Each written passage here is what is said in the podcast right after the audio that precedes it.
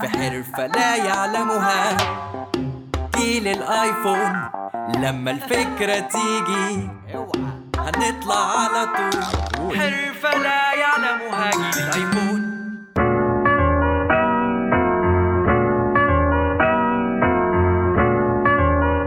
مساء الخير واهلا بيكم في أولى حلقات. حرفة لا يعلمها جيل الايفون بالظبط كده زي ما سمعنا.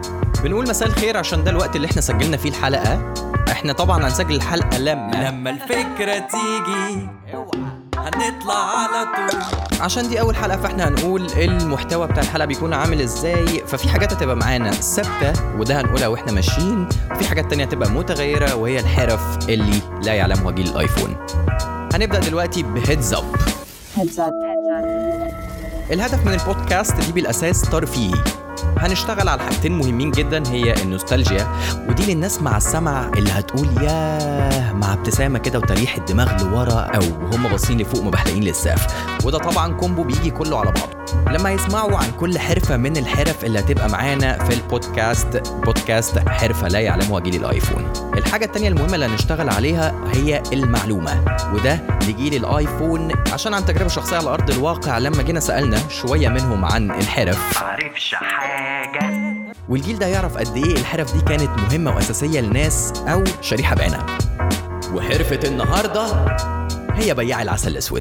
حرفة لا يعلمها جيل الايفون قبل الانفتاح الرأسمالي مدرعته تكتر والجملة دي هتبقى معانا شوية في كام حرفة وإحنا ماشيين وهنعرف ليه.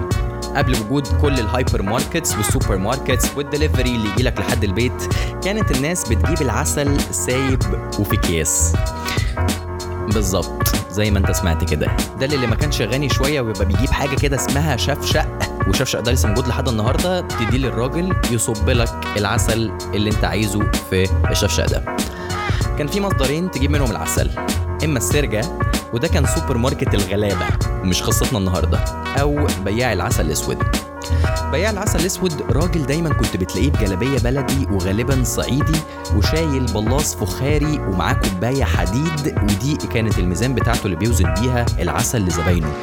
بيمشي في شوارع القاهرة في كل منطقة وبيفضل ينادي بمقولته الشهيرة العسل عسل أو حاجات شبه كده ودي أكتر جملة كنت بسمعها لما كنت صغير. الناس كانت بتستنى بياع العسل الأسود بالخصوص لأن العسل بتاعه كان أطعم وطازة أكتر حتى من عسل السرجة.